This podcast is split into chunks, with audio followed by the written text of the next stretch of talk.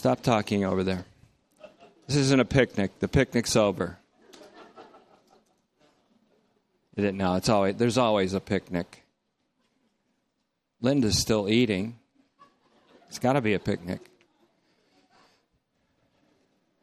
Jeff and Joanne are breathing a sigh of relief. Picnic's over. Great time, though. Wonderful. Thanks for doing that. Thanks.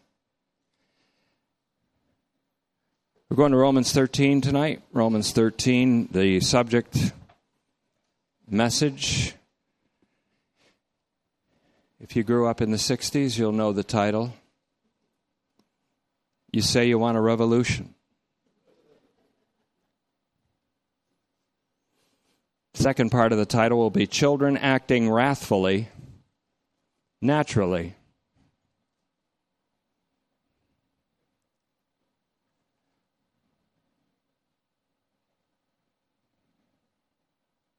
I've said before, this is an unusual study in Romans. I've taught backwards to front, I've taught front to back, but I've never taught from two flanks left flank pressing to the center, right flank pressing to the center.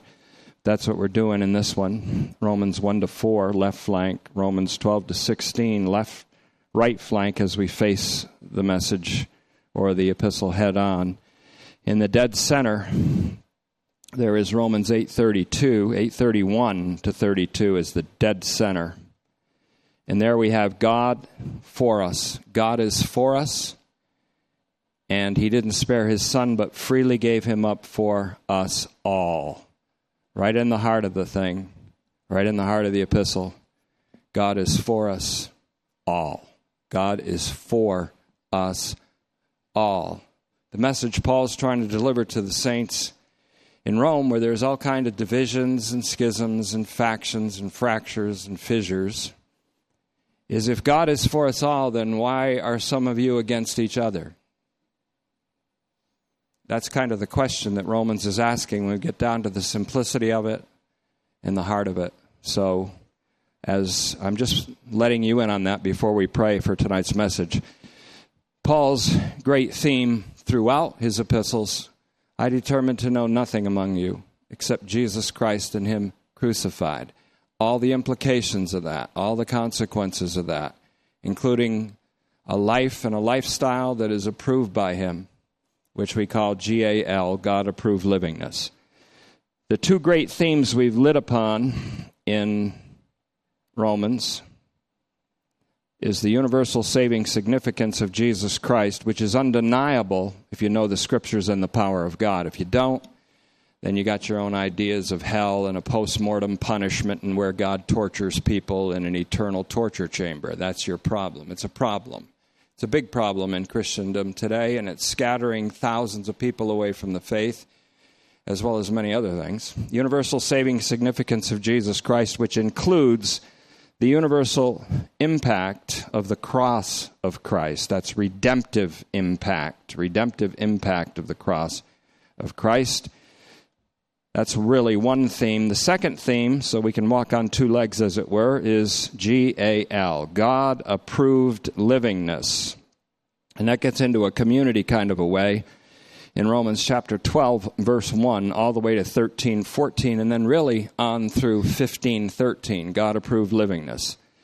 And these are two great themes, and the result of that is unity unity among believers, a unity that forecasts a universal redemption in which all of creation and all of people in all of their times, all of creation in all of its times will be summed up redemptively, salvifically in Christ Jesus.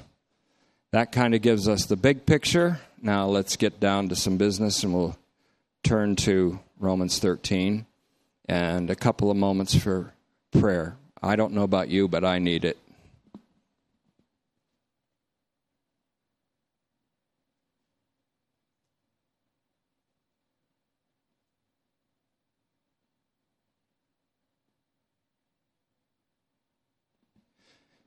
Father, grant me the grace through the Spirit of grace and the Spirit of truth to accurately handle the word of truth, to rightly divide the word of truth, so that you can be honored and glorified as your Son is magnified and as the Spirit breathes life into each of us through the Scriptures.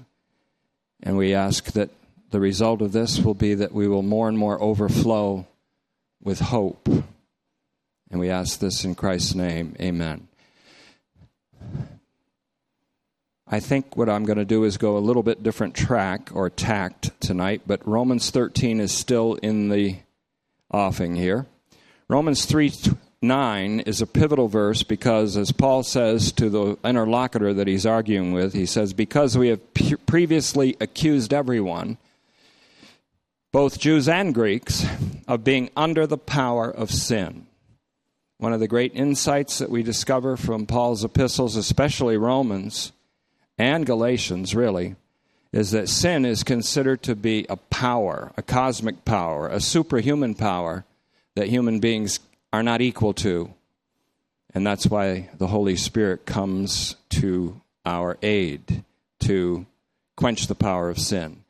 John 3:36 a much misunderstood verse John says, The one who believes in the Son has the life, and that is not so much eternal life as the life of the coming age. It is an eternal life, but it's a life of the coming age. But one who disobeys the Son will not experience the life. The idea in the context is that such a person does not experience the life of the coming age in the present life this present life of this age. Capitalize the life, L I F E, of the coming age, and lowercase the life, L I F E, in this life. So I translate it this way the one who believes, that is, exercises the obedience of faith, as Romans 1 5 and 16 26 says, in the Son, has the life, or has it now, even now, to experience the life of the coming age, which we will one day have, of course, completely. But the one who disobeys the Son will not experience that life in this life. Instead, the wrath of God remains on him. Now, what does that mean? If God is for us, and He is, then God can only be against what is against us. God's wrath is not against us, it is against what is against us. And so God's wrath is against sin. Jesus Christ, in his love for us, became sin for us, that we might be made the righteousness of God in him. To rightly divide the word of truth in John 3:36, the one who disobeys the Son, that's the one who refuses faith in this life, does not experience the life of the coming age in this life, the wrath of God remains on him. What does that mean? It means God, God's wrath remains on the disobedient because such a person is under the power of sin. The wrath of God remains, it says, upon. The Greek preposition is hupo, a person who is disobedient to the Son because the wrath of God is against the sin that this person remains under.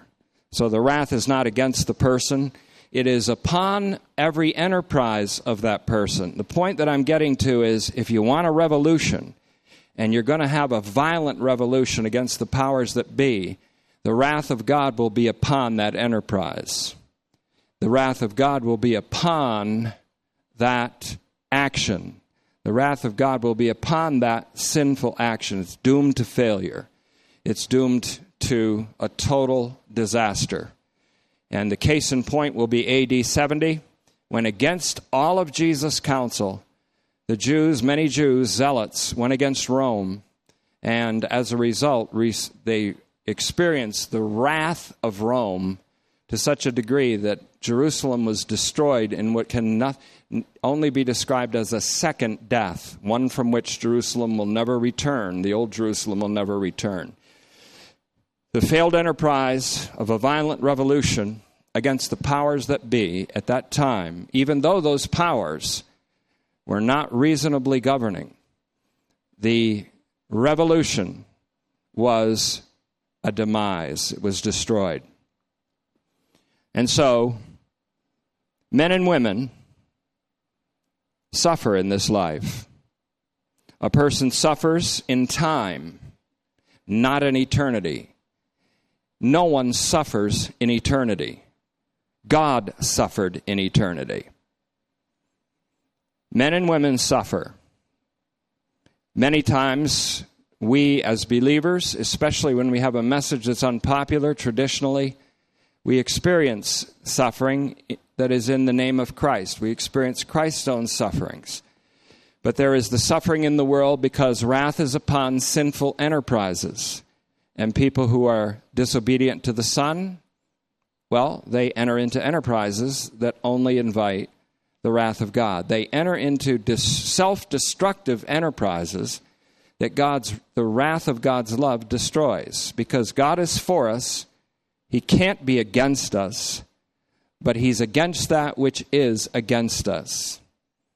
So, the eternal God suffered in eternity for men and women, so that men and women who suffer in time would never suffer in eternity. These are things that are a little difficult right now, but they'll be ironed out. Men and re- women suffer in this life.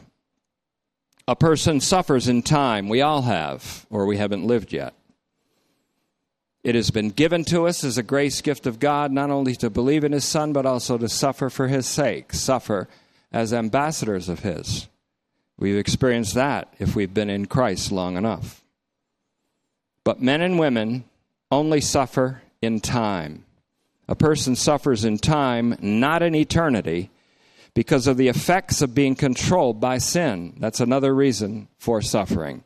The effects of being controlled by sin causes the suffering of many men and women in time, against which God executes his wrath. God does not execute his wrath against the men and the women who suffer in time, but against the sin that controls them, the effect of which is suffering. Men and women do not suffer in eternity. Only God suffered in eternity. The, the eternal God, the judge, suffered as the judged for all of us in eternity at the cross for men and women, so that men and women who suffer in time would never suffer in eternity. I've repeated that. Or in life after time, men and women do not suffer. We've already, and not only I, but many other commentators, preachers, and evangelists, thank God, have dismantled the whole idea of a post mortem suffering by dismantling the wrong conception of Lazarus and the rich man parable and other things like that, upon which some people have actually based a whole doctrine of hell. It's amazing how many people get really uptight and angry and wrathful at you if you do away with a post mortem life of torture and suffering. It's amazing. It's astonishing to me, and it reveals human nature or the nature of man under the control of sin better than almost anything else. Pretty astonishing. And I was there. Almost everything I preach against, I'm guilty of at one time or another in my life. So I have great, believe it or not, humility. Now, if I believed that, I'd be proud. So I don't. So, moreover, on top of that, Jesus suffered in time. God, who became flesh, suffered in time to identify with men and women who suffer in time so that they could identify with Jesus in their temporal suffering. Whatever is not of faith is sin, says Romans 14:23. So God's wrath is directed against the sin. though that wrath may be upon the sinner as John 3:36 says it is the wrath of God's love that does not permit that person to experience the life of the coming age in the present time. So God's wrath is directed against the sin, though it's upon the sinner, until the sinner is becomes obedient to the faith of Christ. The obedience of faith, which is a theme in Romans, Romans 1 5, Romans 16 26, brackets the whole epistle almost. The obedience of faith is evoked by God the Spirit by grace. It cancels sin's practical power over us. So that in this sense, God's wrath is no longer remaining upon a person. These things will be ironed out. Consider, secondly, Ephesians chapter 2. Look at this for a moment. I woke up with these things. I already had a message kind of ready for tonight, which I would have edited twice today, but I woke up with these on my mind. Uh, Ephesians chapter 2 and verse 1. I'll do a translation from the Greek text just for you for now with some expansions. Ephesians 2 1. As for you, Paul's writing to a group of what the Jews would have called pagans. They had Christ preached to them, and their lives were transformed. They, did, they actually were saying, What happened to us? And Paul's explaining what happened to them. As for you, he says, you were dead in your trespasses and sins, in which, verse 2, you walked in lockstep with the age of this cosmos. You walked in lockstep.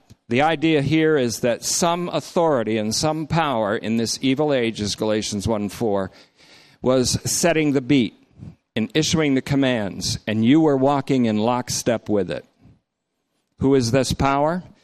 Well, look at it. In which you walked in lockstep with the age, aeon, of this cosmos, otherwise known as the evil age, as Galatians 1 4 puts it, according to the ruler, or under dominance to the ruler of the authority of the air.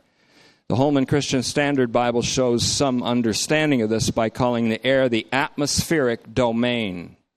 The analogy here is to Ephesians 6:11, spirits of evil in the heavenly regions.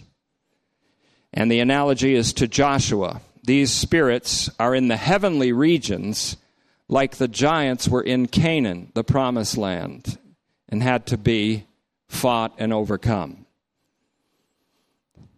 He then goes on to explain the spirit which is still producing its effects, still producing its effects. That's important. In the sons of disobedience. For our from our standpoint, sons of disobedience means people characterized by the disobedience of unbelief. With whom we all lived once. We lived in the same sphere once, we all did. In the impulsive desires and reasonings of our flesh. Our flesh here is described by Ernst Käsemann in his great commentary of 1980 of Romans as, quote, the workshop of sin. The whole person in his fallenness to the world and alienation from God.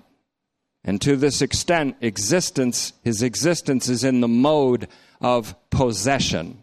Possessed by, in other words, the impulsive desire of the flesh, which is the effect of the prince of the power of the atmosphere. We also know him as the adversary, Satan, Diabolos, the old serpent, the devil. He's got a hundred different nicknames. So, with whom we all lived once in the impulsive desires and reasonings of our flesh, as the children of wrath, please note the word wrath, the children of wrath in natural expression. It's not so much the children of wrath by nature, but the children of wrath in expression. If you've ever seen a child with a tantrum, they act out in anger. This is what he's talking about. We all had at the core and the mainspring of our lives, and sometimes cultures have as the core and the mainspring of culture anger, wrath. We're not talking about the wrath of God here. We're talking about the anger or the wrath of people. In James 1:20, the wrath of man does not accomplish God-approved livingness. Never has, never will. If anger is behind a revolution, the revolution will fail. And this is extremely important to our times because never before has a culture or a nation on the way down the tubes expressed itself in anger. At least I haven't seen it in all my life like I see it now. So, children of wrath in natural expression is how it should be translated. It means that it's very natural that people under the control of sin would be under the control of that toward which God executes his wrath. It means, it reminds me of the one time, I remember one spanking my father gave me, and it was because I ran out where I was chasing a ball in Vermont on Mechanic Street. Not many cars Cows outnumbered us when I was growing up in Vermont. There were 400,000 cows and 300,000 people, according to a census. But we, everybody had muscle cars in the 50s, and I ran out in front of a muscle car, and it missed me by a few inches, and my father pulled me back and whacked me. He was, his wrath was not against me, but it probably was against the stupid, idiotic thing I did by running out in the road without looking. It wasn't on me. It wasn't against me, but it was sure against this a policy that I didn't repeat again that I can recall for a long time after that, at least three days. That's like when he caught me smoking when I was 11. I quit till I was 15. Then he, anyways. Don't worry, I finally quit. The Holy Spirit said, You don't need this, and I agreed, and it was all over. Period. Over and out. That works for a lot of other things too. Huh, let's see. Let that one sink in. That's kind of preachy, though. I don't know. So, uh, children of wrath by nature should be better translated as children who naturally act out in anger which is not speaking of children only, but we're like that. It means, secondly, that being naturally born, the word tekna is used of children, naturally born of wrath, we or they, they, we once, express wrath in the natural course of our lives.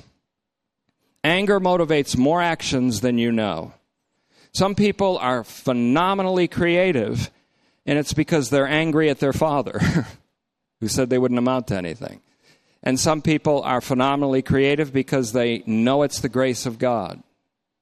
And they know it. My sister Teresa sent me a painting she did today. It was absolutely stunning of seven shells. In the middle was the sand dollar. And we know that in the sand dollar there's hidden a portrait of the crucified Christ. She said, I dreamed this and I painted it. And it, it literally floored me. And she asked me if I'd name it. So I named it something, and I won't tell you what it is. But her creativity comes from an acknowledgement of God's graciousness toward her, not from anger. And she has a phenomenal creativity when it comes to art, painting, sensitivity to art, and that kind of thing, and knowing that it's God, knowing that it's His creation. I don't know if you're if we're going weaving back to the 50s now. They're going to put me in the movies and all I got to do is act naturally. They're going to make a make a story about a man who's sad and lonely. All I got to do is act naturally. First it was Buck Owens, then it was Ringo Starr. All I got to do is act naturally. That's what Paul's talking about. Children of wrath acting naturally. People acting wrathfully naturally. All I got to do is act naturally, is the idea here. Wrath is a kind of modus operandi, then, or even a modus vivendi, a way of living, a way of acting. Modus operandi, way of acting, way of operating, kind of function. Modus vivendi, actually a way of living for the disobedient. So again, it is not so much that we were children of wrath by nature as that we were ch- natural actors out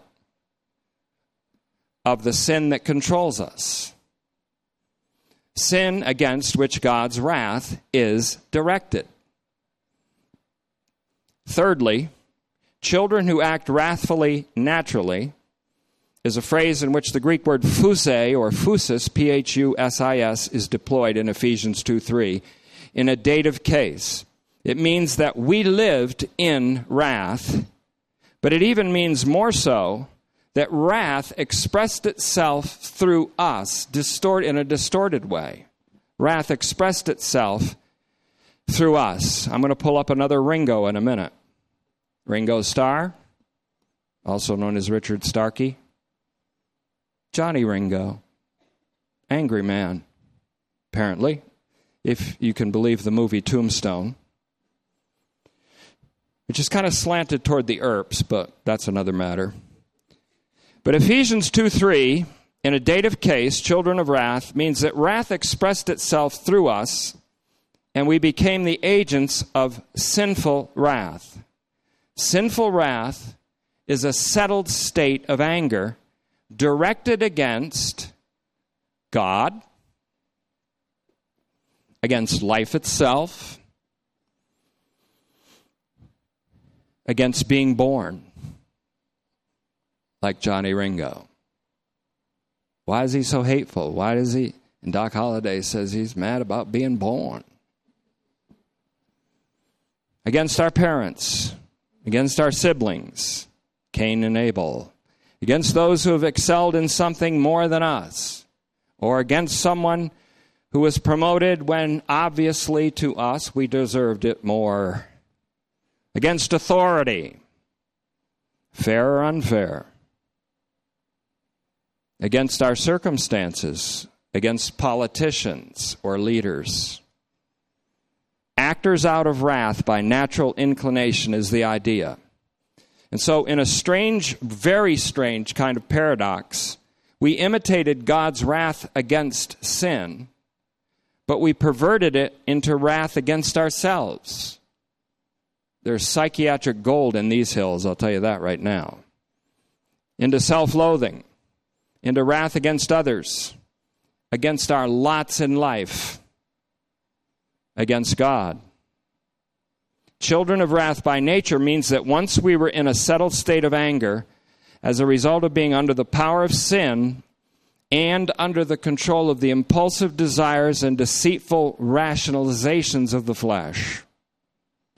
When we put off the old man, Ephesians 4:22, when we put off the old self, the old man, the old self, we put off both this settled state of anger and we put off the lie Ephesians 4:25 or the untruth by which we rationalized our angry actions.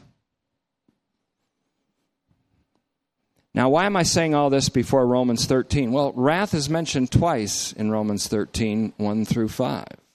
And there's a reason for it. I didn't even see this until I worked it out myself in the study. In our times, and Romans does apply and appeal to our times, in our times, in the time in which we live, there's an angry culture that acts out with angry music, angry art, angry movements angry ideologies. There are angry women, angry men, angry white people, angry black people, angry minorities, angry majorities. There are angry anarchists. There are even angry birds.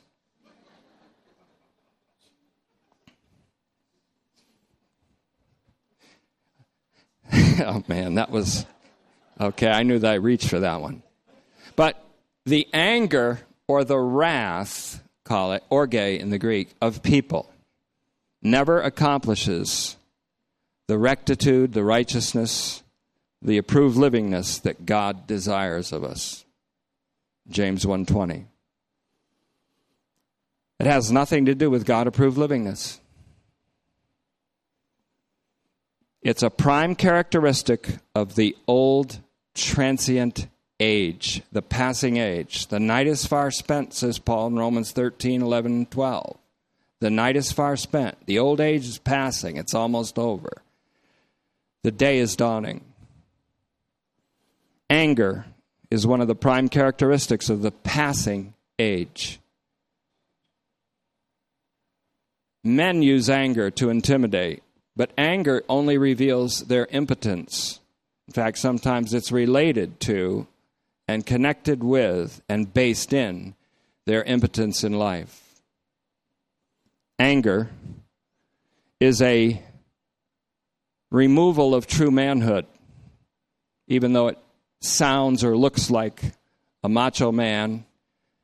Anger is merely macho. And the measure of a man is not macho, but virtue. And the virtue is humility, that is the measure of a man. Jesus said, Come unto me and learn from me, because I am humble of heart.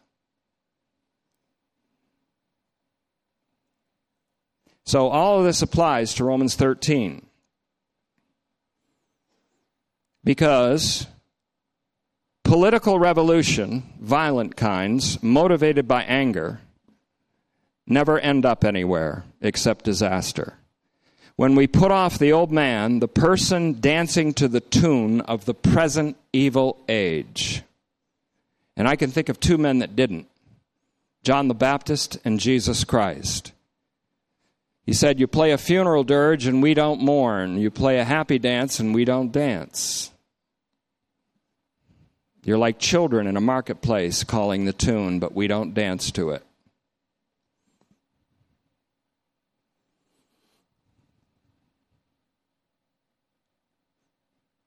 As a follow up act, after putting off the angry man or the angry woman, we put on the new man, the one created according to God's likeness in rectitude and purity of the truth. In other words, God approved livingness. If anger or wrath is the basis for you wanting a revolution, then the revolution is doomed to total disaster. Karl Barth, in his 1933 commentary on Romans, wrote, and he was in Germany and bounced out of Germany for reasons that are very apparent. Quote, even the most radical revolution can do no more than set what exists over and against what exists. So here we are in Romans 13, my translation from the Greek text in continuity with the rest of Romans. Every soul must be subjected, says Paul, to the governing civil authorities. For no authority exists except by God. And the powers that be, that's an idiomatic way of saying it, but it's a proper translation. The powers that be, we call them. The powers that be have been established in office by God. Verse 2 For this reason, anyone who opposes the authority is resisting what God has instituted.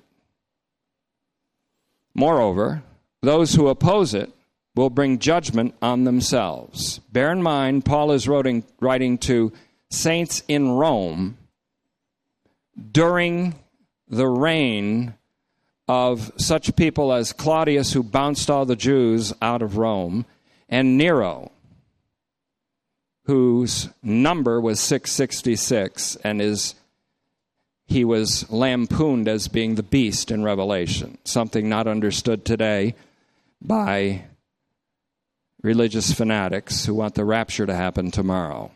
I promise it won't. Although Jesus Christ may come and transform everything tomorrow and stay. He's not going to come and yank a few lucky lotto winners out of here. False doctrine.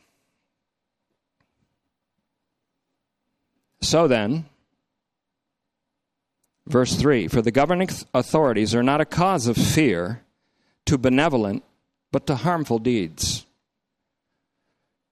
Paul actually encourages benevolence performed by Christians to the aid of their country.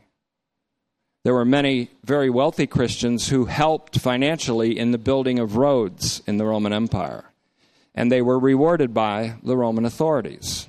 There are other Christians who joined a revolutionary movement against Rome and ended up in shallow graves or on crosses for the wrong reasons.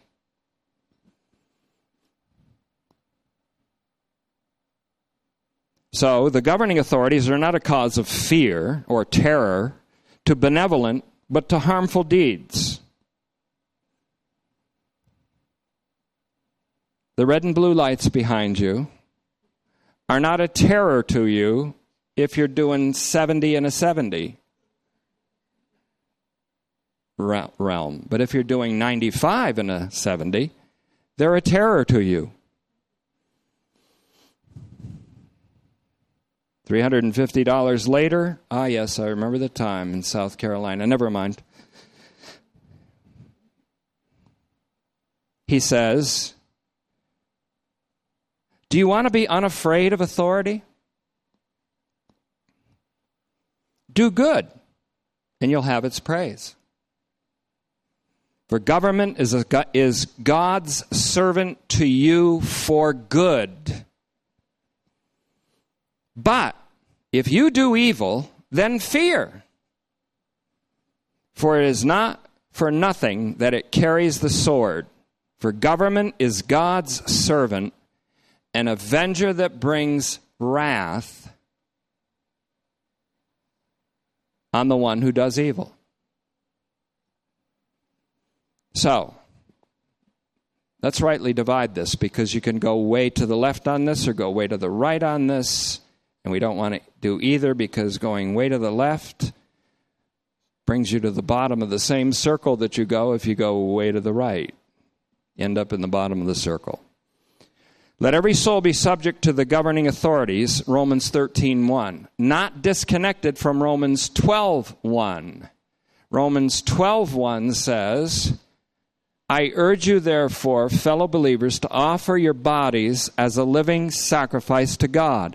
Bodies there in Romans 12:1, souls here in Romans 13:1. Let every soul be subject to the governing authorities because they're set up by God. Can be compared with and connected to present your bodies to God as a living sacrifice because both exhortations have to do with the obedience of faith, against which there is no wrath. Romans 1 5, again, Romans 16 26, obedience of faith that's enjoined on the saints. The two exhortations, Romans 12 1 and following, Romans 13 1 and following, they're both alike because both have to do with obedience to God, even though in the second exhortation it is to God through or behind governing authorities. Paul is saying that every soul, which means every believer, because soul is put for the whole of the person as body is put for the whole of the person, and all believers as one should be subjected to the authority of God which establishes the higher authorities of this world, none of whom are sinless. We hate our governing leader. He's not sinless. Oh, but you are. And I made it a point during the last election, as every preacher must and has to I'm not here to trumpet Trump or to pillory Hillary or vice versa. I'm here to preach the Word of God and to have the right attitude toward the governing authorities up until the time when they demand or command that I disobey God, at which time I'll obey God and not them. That's not violent revolution, that's just obeying God rather than men and taking the consequences of it. Someday it's going to happen. Either while I'm still preaching or the next generation. You can't preach that. You can't say that. You can't teach that because people are so hypersensitive now that you can say something that will cross the grains of their little tiny childish sensitivities and send them to a counselor. Can't do that. You can't say there's no hell where God tortures people because there's a lot of people that want God to torture people, and that offends their sensitivities. Can't do that.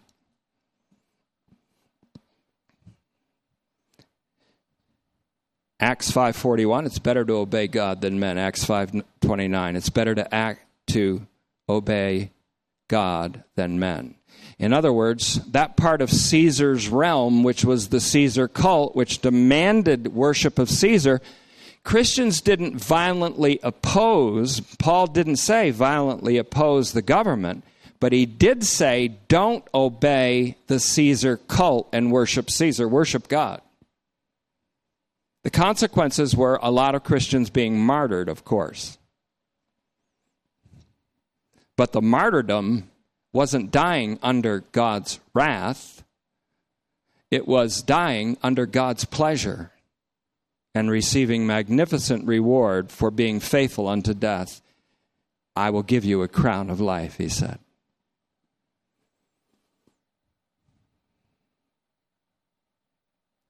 Paul is saying that every soul must be subjected to the authority of God because he establishes higher authorities of this world, none of whom are sinless. Divine wisdom speaks in Proverbs 8:15.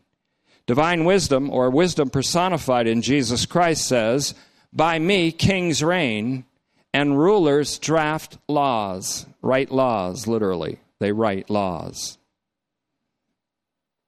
And it literally means, By me kings reign or rule, and rulers draft just or righteousness, literally. Let's take, for example, the Constitution drafted by the original rulers of the United States of America, not one of them was sinless. Some of them had glaring sinfulness. But that's an example of rulers by God's wisdom, which is Christ, writing laws that protect human freedom, govern civil interaction, and provide for a national and personal defense. The Constitution isn't divinely inspired, but it was divinely directed.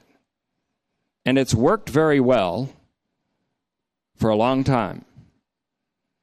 But it only works, as its original drafter said, as long as there's a kind of corresponding virtue in the American citizenry that corresponds to the virtue of the document.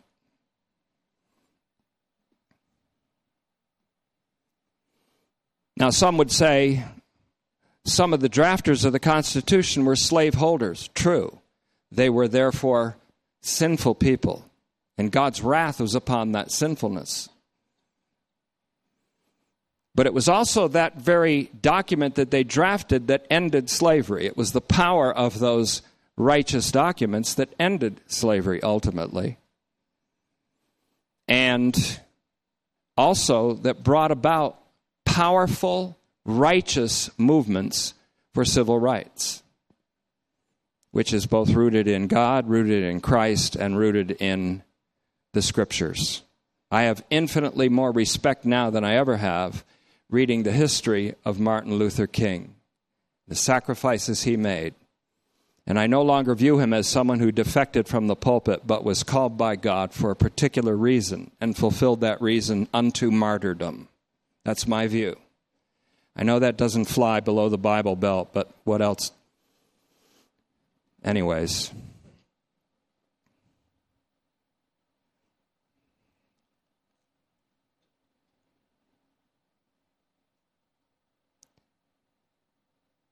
As Jesus said, wisdom was, in fact, and is personified in Jesus. God made him to be wisdom. What did he say in front of Pilate, who threatened him?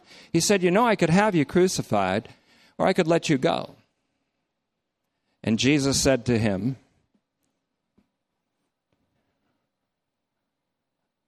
You would have no authority over me at all if it were not granted to you from above. Now that's a man. He didn't say, Your time is coming, you son of a bitch. He said, You got no authority unless it comes from God. All the authority, your authority, Pontius Pilate, Pontius Pilate, procurator of Judea under Caesar's authority, Tiberius Caesar, and the following. You have no authority. And it just happens to be that my crucifixion is in God's plan for a different reason than the people are going to scream for it today. This might put a dent in all your favorite movies in which vengeance was the theme. Just might kill them all dead. I don't know. Killed a lot of mine. I still like the movies, but the theme doesn't quite fly with me anymore. Previous to that, what did he say to Pilate? He said, If my servants were of this world, they'd fight to keep me from from being handed over to the Jewish leadership. Not the Jews, but the leaders in Judea who want to crucify me. In John 18 36. My kingdom is not of this world. If my kingdom were of this world, my servants would fight so that I would not be handed over to the religious leaders in Jerusalem. As it is, he says to Pilate, my kingdom isn't from here. Pilate was getting the idea hey, you're not from here. You're not from here, are you? And Jesus said, No, and neither is my kingdom. My servants don't fight the ruling powers. They exist and are reasonably ordered, these powers, by God. When rulers are unreasonable, Gregory the Great wrote this, and it's found in a document called Glossa, Glossaria Ordinaria or Glossary Ordinaria, commentary on Romans. He, he wrote this quote, Gregory the Great. The swelling of pride is to be blamed, not the order of authority. God distributes authority while the malice of our heart engenders the pride of authority. Therefore, let us remove what we have brought from ourselves and let us hold on to things that are from God's generosity.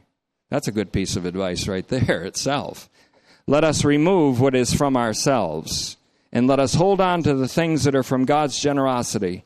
For he says, listen, just authority is in no way condemned, but only its depraved action.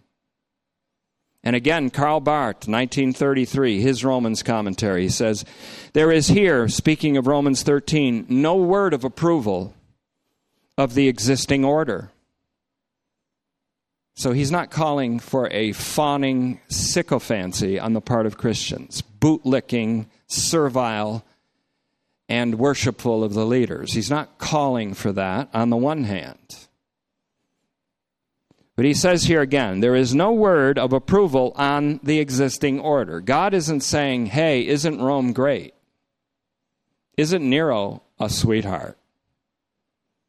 Yes, so sweet that he kicked his wife almost to death and killed their unborn child. What a sweetheart. He ordered the death of his own mother by putting her on a collapsible ship and said, Hey, mom, enjoy your cruise. Nobody's saying Nero. In fact, Nero is the, Neron Caesar is the 666 of Revelation, not some future Antichrist. But what's to be blamed is his depraved action, not the order of authority by God. But when Rome says you better worship the goddess Roma, and they do their little poetry, A M O R, the backwards Roma, Roma and slash Amor, the goddess of Rome is the goddess of love. You worship the goddess of love. No, we worship God who is love. I'll say it again. This is Barth. There is here, that is Romans 13, no word of approval of the existing order but there is endless disapproval of every enemy of it. It is God who wishes to be recognized as he that overcomes the, the unrighteousness of the existing order. Not Barabbas and the gang, not the zealots. God. God who wishes to be recognized as he that overcomes the unrighteousness of the existing order. Let me ask you a question. Was the existing order of Senatus Populusque Romanus, the Roman Empire, overcome? Or is it still with us? It was overcome. Guess who did it? God. Guess who didn't do it? The revolutionaries, some, most of them, the Jewish revolutionaries in the Jewish wars, between AD 66 and 73, ending with Masada in terrible, horrific disaster because Rome didn't bear the sword in vain. Paul's doing the same thing Jesus did by saying, if someone, if a Roman soldier that occupies the land of Judea or occupies Rome, asks you, hey, I need your cart today for a mile to pull some military supplies, let him take it for two miles. If he asks for your coat, give him your cloak also. If he decides he's going to punch you on the way to work, let him offer your other cheek to him, meaning it's not time for a revolution against the powers of Rome. God will take care of Rome. Surprise them with astonishing graciousness. Barth goes on to say, This is the meaning of the commandment, and it's also the meaning of the 13th chapter of the Epistle to the Romans. So I say in closing, consider AD 70, Judea under Roman control. This apostolic exhortation by Paul arises seamlessly. It, it's just seamless with Romans 12 1. In fact, this exhortation lives between two sections in which love is commanded as the God approved livingness of this time. Armed or otherwise violent resistance to the civil governing authorities is strictly forbidden. This is not saying, listen carefully now, I want to balance this. This is not saying that the governing authorities are always just, but that subjection to the powers that be is congruent with the God approved livingness of Romans 12 and violent resistance as that which was brought about against Rome in the Jewish wars written about by Josephus, the Roman general and the Jewish general, and the great historian. Those Jewish wars ended in total disaster. The violence that was brought about against Rome in the Jewish wars meets not only with divine disapproval, but with the wrath of the state and its military might. That's what Jesus was warning about when he talked about Gehenna, the fire around Jerusalem's walls, in which the Romans would destroy Jerusalem and they would have to bury their, instead of burying their dead, they'd have to incinerate their dead in Gehenna, the valley of Hinnom. That's what Gehenna is. It's not a place of post mortem torture. If that's your God, you better reconsider your whole Christianity. You better reconsider your whole Christianity. If your God makes Hitler look like a Boy Scout, because God, unlike Hitler, tortures people forever, you better reconsider your so called Christianity. For one, it's not Christianity. I'll look at the camera. It's not Christianity. You say, what is it? Something else.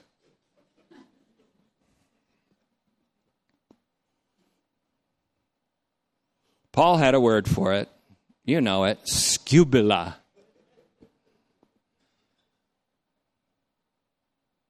Listen carefully as we close. The judgment that falls on those who revolt is not the judgment of hell, but the judgment of the sword, which the governing authorities do not carry for nothing. The policy of non retaliation is in total agreement with Jesus, whose teaching involved strict non retaliation to the occupying power of Rome in Judea. Jesus started a movement called I Forgive You, Me Too.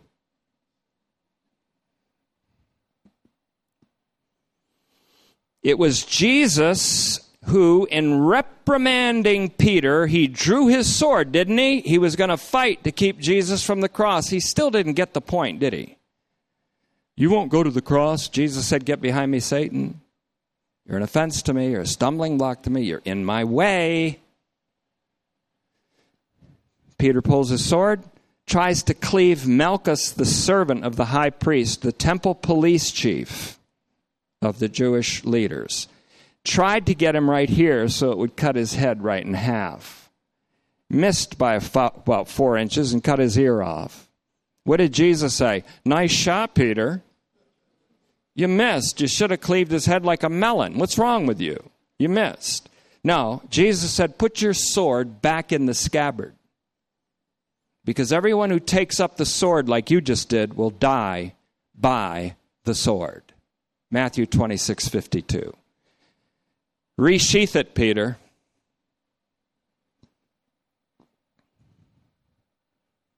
This is not only a timeless principle that Jesus was speaking about, but it was a prophecy about what was to occur with those who would engage in armed revolt against Rome. Peter got the point. And of course, Jesus healed the guy's ear, put it back on. You'd think they'd get a hint of that. Then the temple police would say, wait a minute, he just put his ear back on. Why are we taking him to kill him again? Or in John, when he said, they said, We're looking for Jesus, he said, I am. And the whole crowd fell backwards. Hey, this guy might be God. Are we sure about this? So Jesus was talking about all who take up the sword will die by the sword. He wasn't saying across the board. There is such a thing as self defense, there is such a thing as national defense. And there is such a thing as recently a college did this thing, and the girl was on the news the other night, and she said, they had a little thing on this website or whatever, and they said, We should have strong men. We should not feminize our men because we need men to be strong because they will protect people. Strong men protect people. And if we feminize men, everybody's effeminate, then there's no protectors and no defenders. And of course, whatever it was they put it up on got taken down because that must have offended somebody. Toxic masculinity, they call it. What? Toxic? I'm sorry I was born a male. A guy told me the other day he was stopped in Oakland to help a woman in the middle of the street who dropped her luggage and it was all over the street. He stopped to pick her up. Somebody whose gender is undetermined then accosted him and said, So I suppose you, a cisgender male, meaning someone who agrees with his gender at birth, how dare you? Thought you had to step in and be the big male hero for that woman. No, he said, her luggage was all over the street. I thought I'd help her and maybe save her from getting hit by a car. Sorry. But you got to be angry about something, don't you? So I'm not, I see, Jesus isn't saying that there isn't a time for self defense, defense of your home, your family, even your nation.